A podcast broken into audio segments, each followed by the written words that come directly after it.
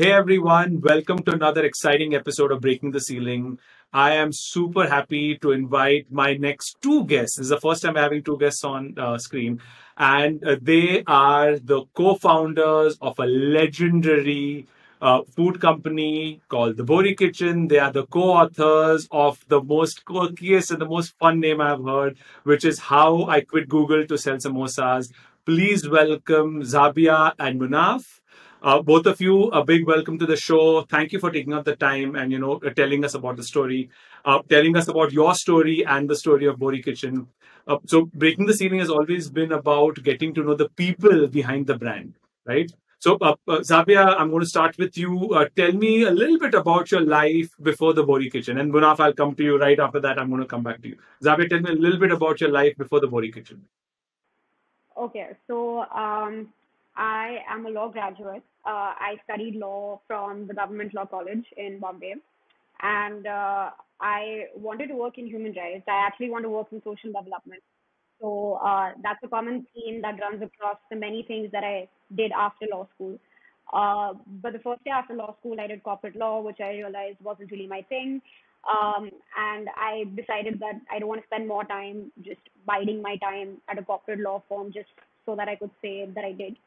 And I joined uh, an NGO called Trees Foundation, um, where I worked um, in communications, I worked in marketing uh, and uh, corporate collaborations. Uh, after that, I met Munaf, and you know, while we were dating and we got to know each other, and I learned more and more about the work that he was doing at the Bohri Kitchen, I was really keen on, um, you know, had the opportunity, as I saw it, to do something, to take on more responsibility, uh, to be in, uh, you know, a leadership role, and uh, food. I mean, it's food, you know, and I was Bohri, so I really got it. I think I was able to relate to a lot of Munaf's challenges as well.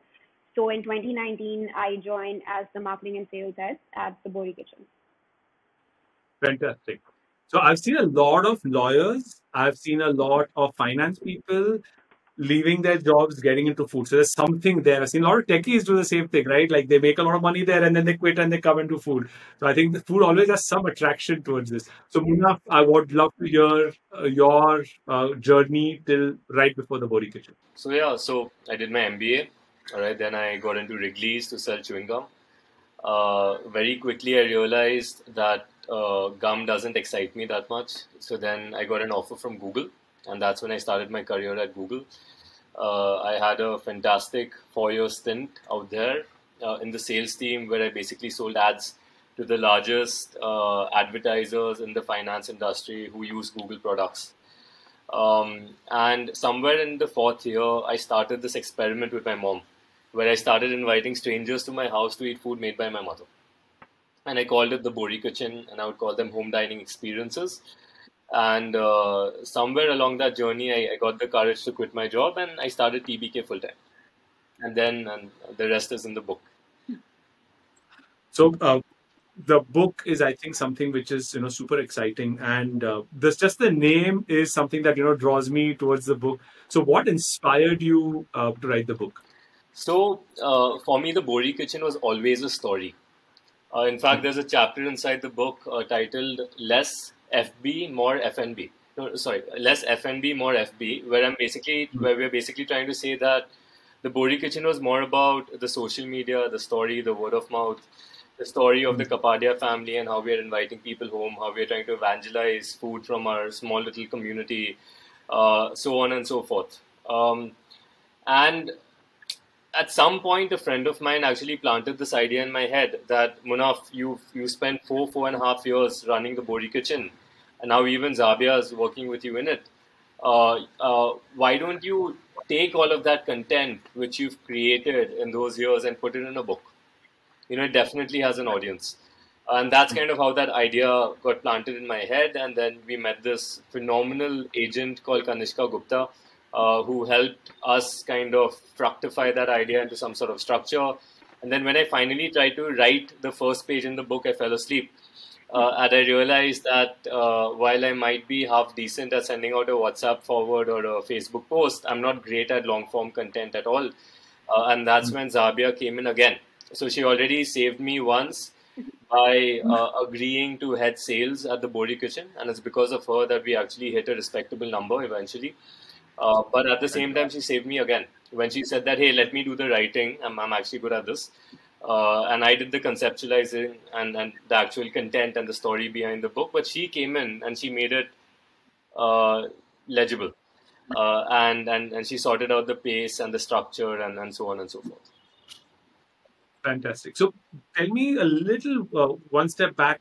How did you come up with the idea of the Bohri kitchen? Like, what what was going through your mind when you said, "Hey, let me invite strangers into my home"? Right. So people have been very uh, you know, fearful of strangers. Like, you know, in India, you always, you know, told like, okay, you know, be careful with strangers. Like, how did that start, and how was those first few experiences that you had of inviting strangers into your home? So, uh, for the longest amount of time, well before the Bohri Kitchen started, I've had this guilt complex where mm-hmm. I've been wanting to do something for my mother, which uh, gives her something to do and, and stay productively kind of employed.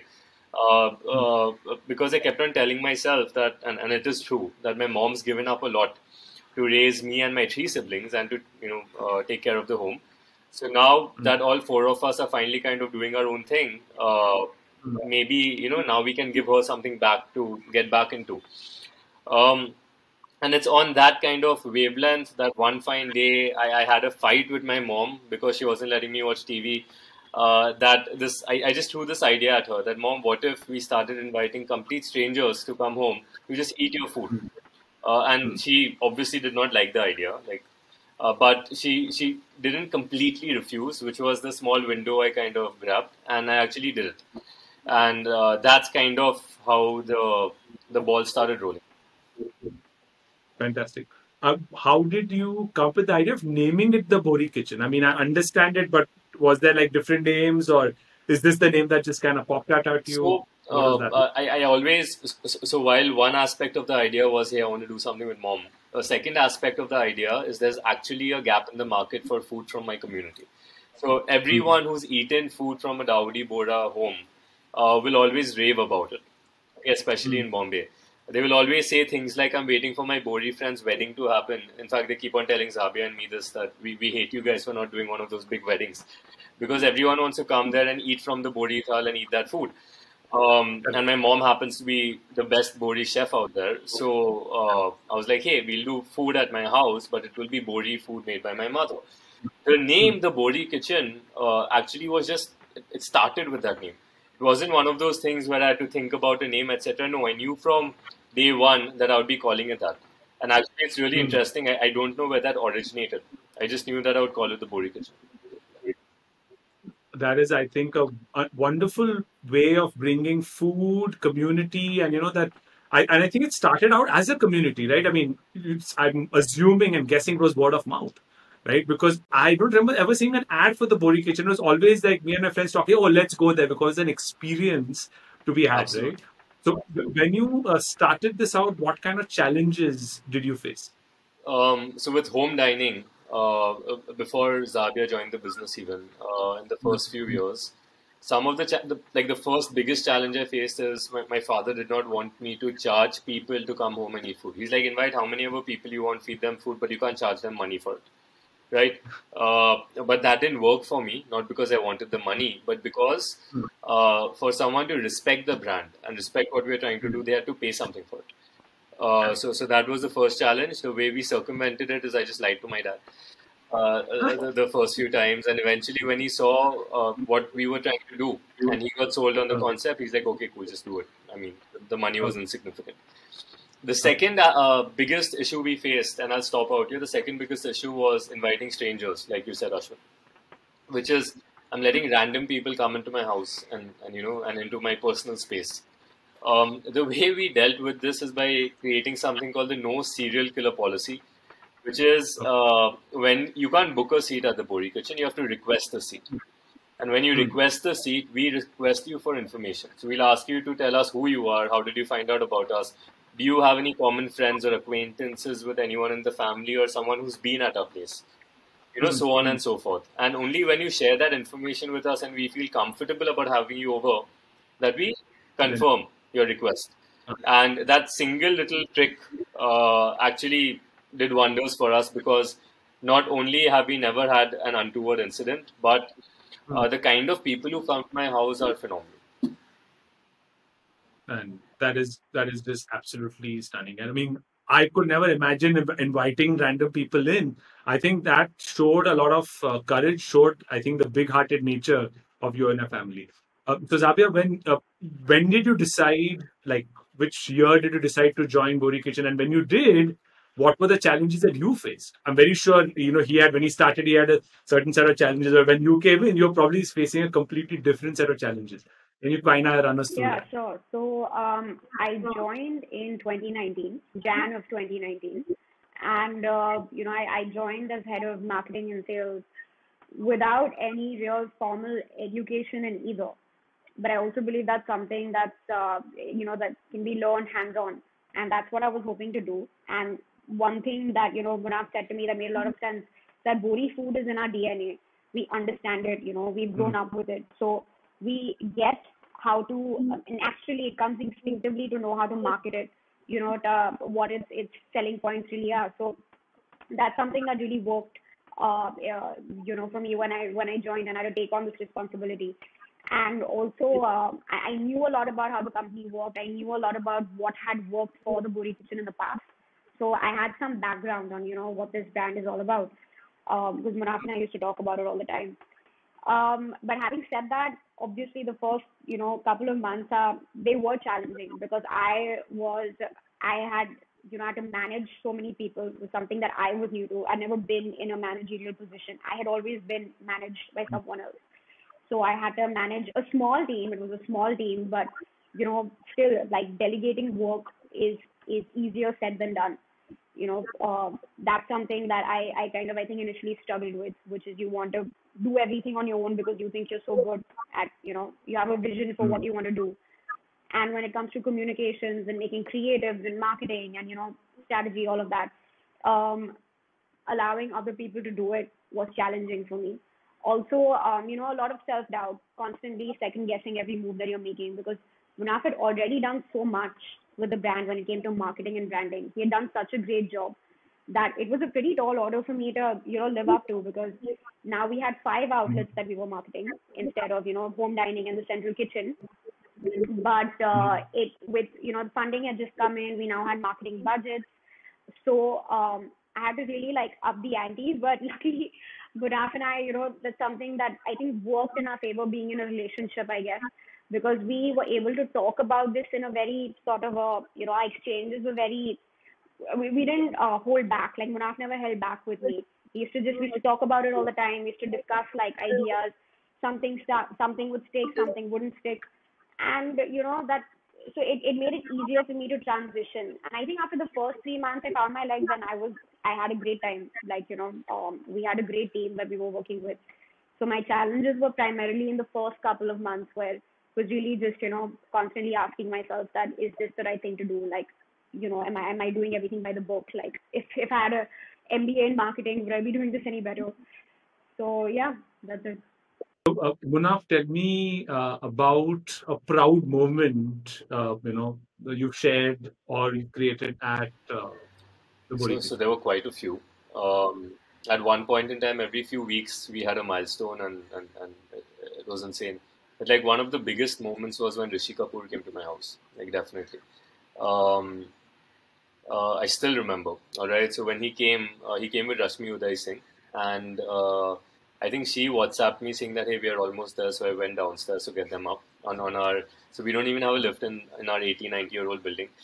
Uh, so I just went downstairs to get them up, and and, his, his fancy car came, and he came outside, and and uh, one of the tenants of the building was walking past, and he just like he he, he, he did a double back, and I'm like, hey, listen, let's just quickly go outside. Um, and and they both came, and just it was amazing. It was it was it was a really cool feeling because it was very grounded, you know. So so they just came, and they were just like, like really cool, fun people. Uh, they came home, they had a fantastic time, and, and, and the look on my parents' face, okay, my mother, for my mom, I think Rishi Kapoor was like a, a childhood heartthrob type, yeah. So, so it was really cool. And for my dad as well, he's like, wow, okay, very cool. So Rishi Kapoor, when he came and the conversation and just the way he ate and then the photographs that uh, he took, it was really cool.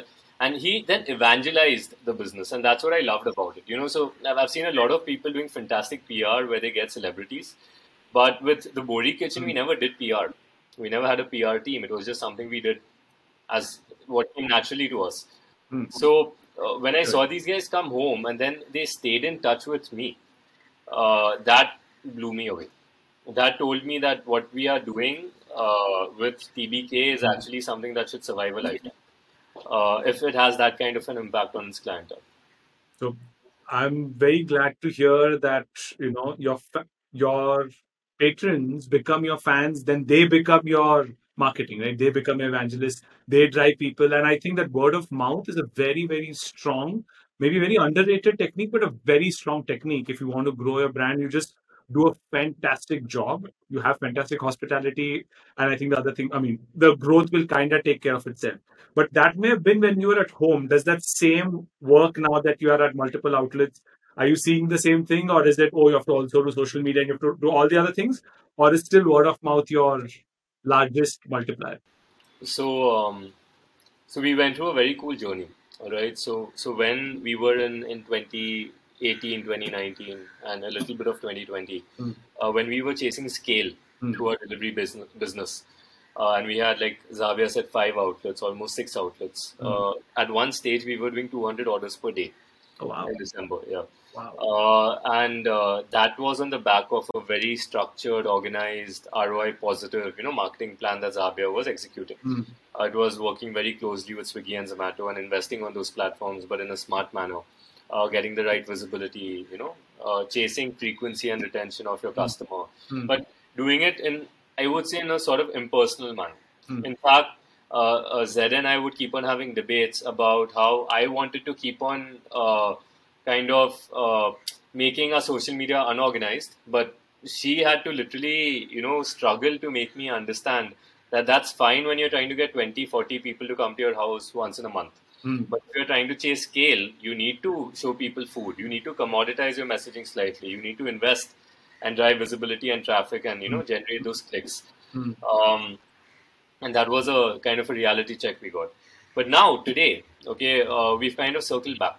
So we went through that stage, and then because of the lockdown and various other reasons, and we couldn't raise our second round of funding, I went bankrupt again for almost the second time in my life. Uh, and uh, this time around, I was going to raise the white flag. I was going to shut everything down and move on in life. Mm. But again, Zahabia and then Kadir, who heads our delivery operations, mm. um, they convinced me that Munaf, this might actually be an opportunity to go back mm. to what you like doing best. Hmm. So today, we've gone back from you know doing 200 orders per day at a 400 rupee AOV to doing 200 orders, 300 orders in a month, but at a 2,000, 3,000 rupee AOV. Now we don't do on-demand deliveries; we do pre-orders only. Mm-hmm. So now we are back in that personal game. Okay, so when you have 300 customers in a month, you actually speak to each customer, and uh, so you could say we are kind of in between uh, a delivery business and what we used to do at my house in terms of our marketing strategy now. Mm-hmm. I think that is uh, a phenomenal comeback story because as an entrepreneur, there's so many times when you're hit with so many different hurdles that you can't see the way forward. And it's the people around you or the people right next to you are the ones who kind of pull you out of that mental ditch if you want to call it that right? And i think having that support system and having those kind of co-founders and teammates is invaluable no, I, I, was doing an interview uh, where I was being interviewed last week for some, you know, by somebody, and they asked me, like, they're like, Ashwin, what is the secret sauce at Equinox Labs? Right? Like, you know, you guys are growing fast. Like, what is the secret sauce? Uh, I said it's culture. It's our people and our culture. It's the kind of team that we have, the kind of people that we have on board, and the kind of culture we've created. It is the same thing. Like last April and May, as an organization, we were shut, right? And we were a sizable company. Sizable company getting shut down for two months was a very, very painful thing to do. But in that downtime, we were able to rebrand, re-strategize, and come up with something more stronger. We created a very uh, cool tech product, no no lab creates tech stuff. Now today we have a 20 people tech team, and you know we reinvented ourselves. But that downtime actually helped you know pull us through. The people around us kind of helped you know pull us through as well. So I think that that's fantastic. So uh, Zahabia, can you tell me about any upcoming things, any upcoming projects that you have? You know, you guys are planning anything that you can share, anything new that you guys, anything new in the pipeline? Um, with respect to the Bohri kitchen, I would say that um, currently, actually, since we've you know we've we've kind of gone from running five outlets to shutting down for a considerable amount of time, and now we've just started pre-orders again. So um, I mean, it's not been too long. It's not been. It's it's not like it happened two months ago. It's been about six seven months. We're finally Mm. feeling confident again to um, you know maybe to pop up in the city in different cities because we get queries daily on whether our home dining experiences are up and running. And unfortunately, considering the situation, doing it at home for a very long Mm. time is not going to be something that we do. So um, I think um, you know we're going to find some venue partners, and we'll be doing our Thal experiences hopefully um, you know soon around the city. And if um, you know like bandwidth allows, we'd also go to cities like Pune, um, you know um, cities maybe in, in Gujarat, places that we can our team can get to very easily because we have done this in the past and we've executed all of this really well. So I'm really looking forward to doing that again, doing caterings and doing events. So I think you have a cult-like following, anyways, right? So I'm very Yeah. sure that whichever city you do it in, there'll be people lining up, you know, for that experience, and people lining up for their food, right? And I think For when you have a cult-like status, you should definitely, you know, try and satisfy those people because it shouldn't be you. I had it, and then ten years later, I didn't have it, right? So if something does pop up, I- I'm very sure people will, uh, you know, come and find you guys, and you know, I think that's a fantastic way forward. I'm looking forward to any of those that you're doing. I'm, I'll look forward to on your social media to find out. Oh, for sure, Right. for sure. So, Yeah. Munaf, my next question is for you.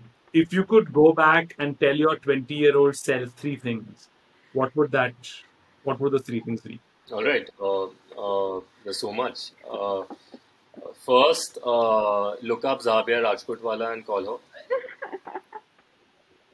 All right. Uh, second, um, uh, uh, learn to meditate. Hmm. Right. Early on in life, uh, get a grip on your mind and your thoughts, uh, and uh, just the benefits that that offers. And third, um,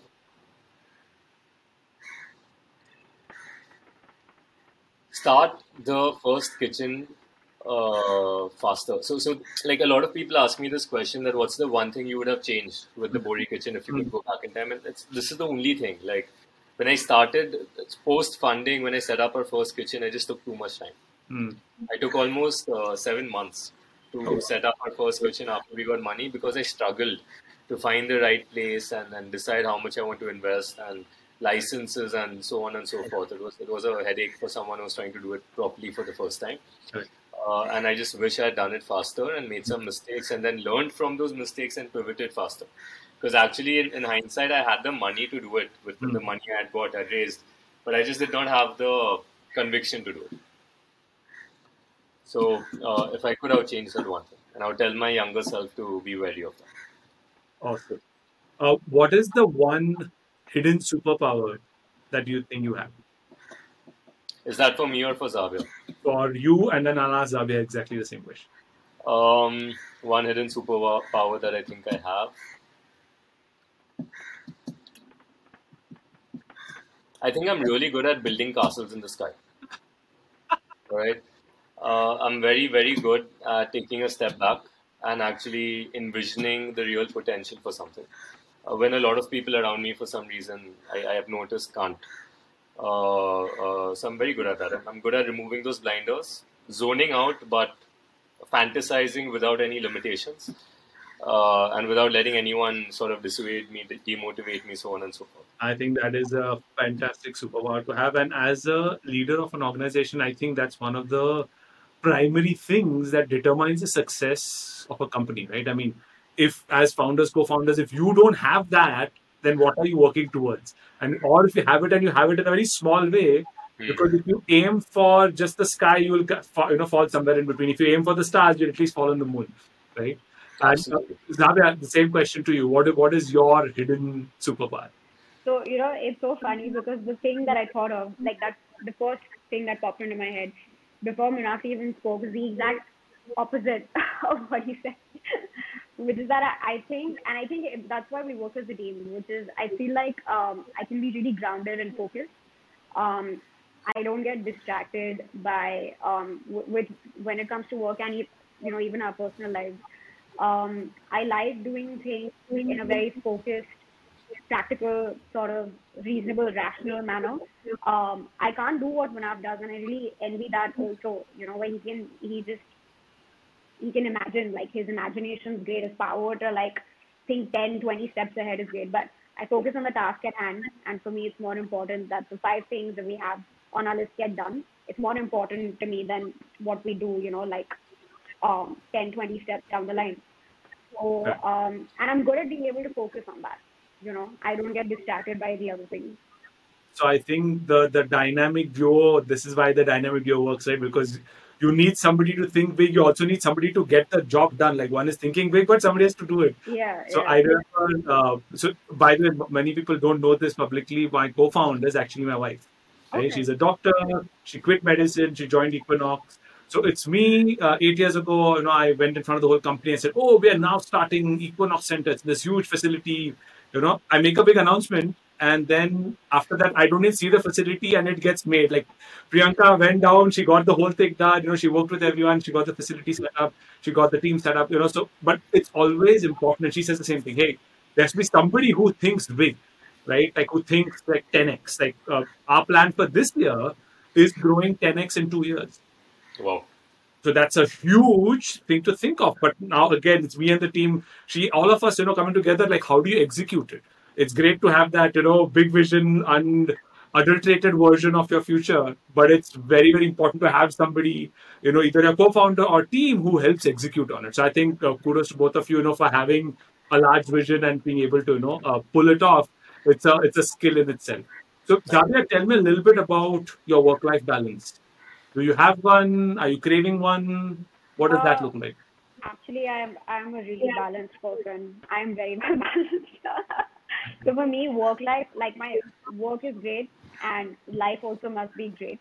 So I draw that line. Uh, it, it's a it's a very um, clear line for like wherever I've worked. And to be honest, I am also a very um, I feel like I'm I'm very efficient. So I I kind of turbocharge. Like when I'm sitting to work, I get a lot of work done in very little time and then the rest of the time I used to do whatever else I want, and then that in turn feeds the work that I actually do. So yeah, I don't uh, spend You have hours. a work-life that, right? I do. Yeah, yeah. You can say you're happy with your work-life balance. I'm very happy. Yeah, yeah. I can work So as an entrepreneur, being able to say that out loud and actually have a work-life balance, I think in, in itself is a large achievement. Munaf, You what know, about you? you know, honestly, Ha, yeah. I would just like Uh, to add that that's also because Munaf does more work than life, and then I, I balance it out by doing more life than work. And we also in, in the relationship maintain that dynamic because I, I think that also matters. Someone has having a Absolutely. life. Of course, you have to. So Munaf, what about you? She's making you sound like a full-blown workaholic. No, no, so this is this is one of the reasons why I would tell my younger self to have called Zahabia earlier, uh, because uh, she's definitely showed me that you know the importance of uh, uh, balancing life with work, and I would actually say uh, the weight should be more on life and less on work. Um, uh, like I was terrible when it came to TBK uh, at, at the Bohri kitchen. I'd, I'd just like I'd work all the time and and and you know workaholic I really feel is it's, it's it's not the right term because it implies that you're working really hard and you're just working all the time. But actually, uh, I mean, at least if, if, if I would comment on myself, it wasn't that I was working all the time. It's just I was thinking about work all the time. Mm. So in, in terms of output and productivity, I was not really delivering like 24 hours worth of work. Just that I was so distracted Hmm. and I did not have the skill set or the ability or the right non-work distractions in my life that I was just thinking about work all the time. And, and and I would even argue that sometimes that makes you less productive. You know, so uh, so yeah, so in fact, uh, uh, with the Bohri Kitchen, I was that person. Now today, I, I TBK is going on. The book has happened, and I even had had like a behemoth delivery business for one of the largest F&B businesses in the country, McDonald's. Uh, uh, and I'm actually I have much better work-life balance than I've ever had in my life. So that was actually going to be my next question. That hey, I also heard that you're heading, you know, uh, delivery for McDonald's. How did that come along and all this? And how can you manage all these things? So you have to be working ridiculously hard to be able to do all these different things, right? Like you took out time to write the book. Obviously, mm-hmm. Zahabia, you, you know, you all like to do that. Run TBK and McDonald's. How is that working out? So, uh, how did it happen? It, it, it, happened by fluke almost. Okay. Uh, in, in, in the sense that uh, around the time I was like, you know, McDonald's, uh, TBK is shutting down. I can't do this anymore. The, the pandemic hit us. Mm. We just got married, and, and I was like, shit, you know, now I need to be a little more responsible uh, about finances and so on and so forth. Uh, so I started consulting. Mm. And, and like touchwood, you know, like a lot of good people who are interested in, in uh, listening to me and taking my advice. I would call it entrepreneurial therapy, uh, where uh, other entrepreneurs or high level executives could talk to me about what they're pursuing and I would help them structure it and, and, and find a solution to their problem with them. Uh, the irony was it was therapeutic for me to actually listen to other entrepreneurs or you know uh, mm-hmm. professionals and, and mm-hmm. learn about the problems they are facing. It, it helped me deal with that stage in my life. Um, and while I was doing that, I randomly had a conversation with the promoters at McDonald's, and uh, I discovered that uh, you know they're trying to build a startup within McDonald's, which is their digital sales business, mm. uh, and they needed someone entrepreneurial to run that, and that just sounded bloody exciting. Uh, so I, I, jumped on it, and, and it's been an insane journey. Uh, uh, and, and, I've got to learn, I've got to apply everything I've learned at the Bohri Kitchen with the advantages of the muscle behind McDonald's. Uh, so that's that's crazy. So you're able to take the skills, whatever your learnings are, and now I think I'm assuming McDonald's has given you a bigger canvas to paint on, right? Yeah, yeah, yeah. And it's much bigger, much bigger. By the way, when you said entrepreneurial therapy, I could just picture myself on a couch, you are sitting behind on a chair, and me saying, Munaf, you know, and sharing some. so, so really cool thing, right? For an entrepreneur, for an entrepreneur, there are two types of therapy. Right, one is obviously just regular old therapy. Go to a counselor and, and you do what you said. But what I discovered, and it's, it's basically what I like. For me, the best kind of therapy is if someone talks to me about my ideas. Hmm. And helps me uh, structure them, helps me actually make sense out of them, and then helps me find the next step.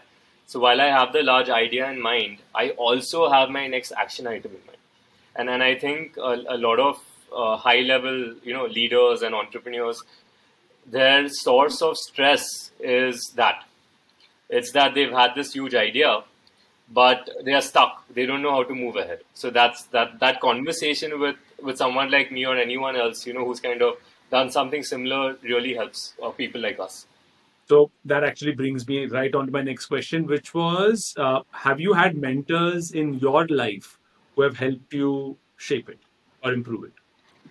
I've had multiple mentors. Uh, I'm that guy who's always asking for help, and, and it's a good thing I learned somewhere mm. along the line. Uh, mm. And I've been very lucky because everyone's just said yes. Uh, so whether it's Riaz Amlani, you know, from Impresario, or it is uh, Romil Ratra, you know, who's currently uh, uh, heading Gravis, mm. or just so many people, my father himself, but in very different circumstances. So yeah. one lesson I've learned is see again a lot of people ask me this question who's your idol uh, or who's your mentor uh, to which my answer is that i have different mentors for different things you know like for example Zahabia for me is a mentor for a certain aspect of my life Correct. Uh, my father is a mentor for a different aspect and someone like riaz or romil or you know various other people they are mentors for a different aspect of life and i think it's very important to have mentors in your life because and people you know who've done that before like whatever you're trying to do and could be different different things you know who've done that before who've learned all those skills and were taking the time out to share it with you it's absolutely critical. And over the last 15 years i have had you know eight different mentors for different kinds of things. But all of them have maybe sometimes just taught me one little thing right? Uh, so something like my pr skills i got from Devita Saraf from vu some of my uh, social media skills or no like now i'm getting a little more uh, social media centric uh, Pooja Dhingra from Le15 you know she's fantastic you know she she kind of mentors me okay do this don't do this and very very different people like dr velumani uh, you know from thyrocare chairman of thyrocare uh, by the way they just turned as a one billion dollar company yesterday right so he has been mentoring me on growth and you know, so all these mentors they play such a significant role in you know your life and could be a personal life or professional life. And I, as a person, I'm I'm so glad that I have mentors. I have become mentors to so many different people, and it's such a fulfilling thing to do. You know, contributing to somebody else's success. and having the humility to ask for help. Many times entrepreneurs are stuck with this thing like I'm the founder, I should know all the answers, right? And I can't go ask for help. How will it look? But I don't think those people make it too far, right? I mean, asking for help is such a such a simple task, and if you ask the right person in the right context, nobody says no because people also want that satisfaction of helping somebody. It's so nice to help somebody, makes you feel good, right? Yeah. So, I think uh, Zahabia, have you had any mentors in your life who have kind of shaped it? Um, I I wouldn't say that I've had. Um, I mean, there have been lots of people, obviously, that have inspired me, and I think uh, uh, a lot of them have been people uh, that I'm not really known, or you know, they, if they've inspired me in ways that they don't really know, if if they even uh, like you know my own parents or um, my sister, for example, who's also an entrepreneur, and Munaf, like always for um, you know just the kind of zest he has. But I always I, I have turned to books that's my uh, form of like a mentorship program. I enjoy reading and I enjoy reading uh, biographies. I enjoy reading about, um, you know, just, um, I mean, they're called self help, self improvement books, but I find so much science and logic and good research in these books now that I feel like there's anything that I want to get better at or I feel like I need help with, I would turn to a book. Like I find a book on the subject and I read it. So I, I, the way I look at books and especially autobiographies, right, Yeah. is you're getting a quick, such, such a quick and interesting view in somebody else's life. Like if you read the book on Elon Musk or Tata Tata's or anyone, like just by reading that book, it's imagine the person sitting there and telling you this as a story. It's such a powerful way of you know learning and improving yourself. Yeah, completely. Uh, Munaf, what is your five-year plan for TBK, yourself, for your family, for your company? What Mm. does five years down look like for you? What are you planning? So for the Bohri kitchen, uh, it's to just make it um, something that survives another pandemic. Hmm. Uh, so it's it's um, it's just I'm trying to build a foundation for the Bohri kitchen that can outlast anything, uh, and it's it's very difficult, and, and I, I really hope we manage to do that. But that's the goal. Hmm. Uh, so that's TBK. Uh, personally, uh, I'm just trying to uh, find my sort of next uh, kind of passion. Uh, uh, like, like in the sense that I think I've now outgrown the Bohri kitchen in terms of what I can do and what I want to do, Mm. which is why McDonald's is such a fantastic fit. Mm. So I'm going through that journey now, uh, where it's, it's been a year. Okay, Mm. since I've joined McD, it's, it's been a great year, um, and uh, I'm finding myself, and I'm finding what really now motivates me like I used to be motivated five, six years back when I started the Bohri Kitchen. And uh, as a family, uh, so it's it's uh, I mean, we got married and, and then the pandemic happened. Uh, so it's it's it's been uh, marriage but under a roof. Literally, we we haven't got to do half the things that we had planned, like traveling being the single biggest uh, one. Yeah. Uh, so I'm really looking forward to enabling that uh, as now we are getting vaccinated and all of that's falling into place. Uh, so that's what kind of uh, the two of us are really looking forward to. And uh, Munaf, what kind of advice would you give a person who is entering the food business now? Like, let's say I'm a 20, 22 year old and or 25 year old and I'm entering the food business. What kind of advice would you give a new entrant in the food business? So uh, one is, I mean, it's very difficult to give advice, you know, in, in this industry right now, to be honest. Uh, and, and I don't want to sound like someone who can. Uh, for example, what I would say with the information I have today is that don't jump into a restaurant. You know, I hate saying that, but that's unfortunately the situation. Don't jump into anything where you have fixed costs, uh, very large, significant fixed costs, and you depend on uh, people physically coming to your space. For another two years, wait for two years, and then jump into it. I'm sure things will be better at that point in time. Uh, but if you're doing food and you're passionate about it, delivery is crazy right now. All right, and and there's a huge kind of scope within delivery to do what we are now doing with the Bohri Kitchen, which is don't get lost in the pre in, in the on-demand game of 300, 400 rupees, unless you're planning on opening another McDonald's, which is you'll have 200, 300 kitchens like Behrouz Biryani, McDonald's, XYZ. That's a different game. But if you're a new entrepreneur and you have limited capital and, and you're doing it because you really care about the food that you want to sell and you know you have recipes in mind and it's about flavor and taste, Mm. um, there's a huge opportunity for higher AOV, you know, pre-order uh, delivery food. uh, and, uh, and and that's a lot less capex intensive. So if you can figure that out, that, that's that's I think an exciting place to be. Think because I know so many people who are getting you know excited about the space and entering the space, and I think they're entering without any kind of mentorship. They're entering without any kind of you know a laid down path. Uh, and I think there's a large opportunity. So when you said entrepreneurial therapy or you know you're a consultant, so I think I, I hope you have not shut down that part of work because I know so many new people who would need something that way, like a holding hand, a mentor, you know, mentor figure who can help them understand, hey, here are the steps you have to take to start this. You know, here are the steps you take to grow your brand, right? So it was fantastic having both of you over, uh, on the show. So thank you both of you so much for taking out the time and you know joining me on the show it was amazing to get to know both of you the brand obviously is popular, but I had not gotten the chance to know both of you. So fantastic. Thank you for sharing a lot of the personal you know, stories. Here in the pre-meeting, I got to know both of you so much better. And I wish you both the very best. And for all our viewers, there is going to be a link to the book in the description. It is a fantastic book. It is a must read for anyone, not just starting a restaurant, but anyone who wants to be inspired by a good story, wants to be inspired by what people can achieve in life, I think it's an absolute must read. And thank you both of you one more time and have a fantastic life ahead. Thank you as well. Thanks for having us.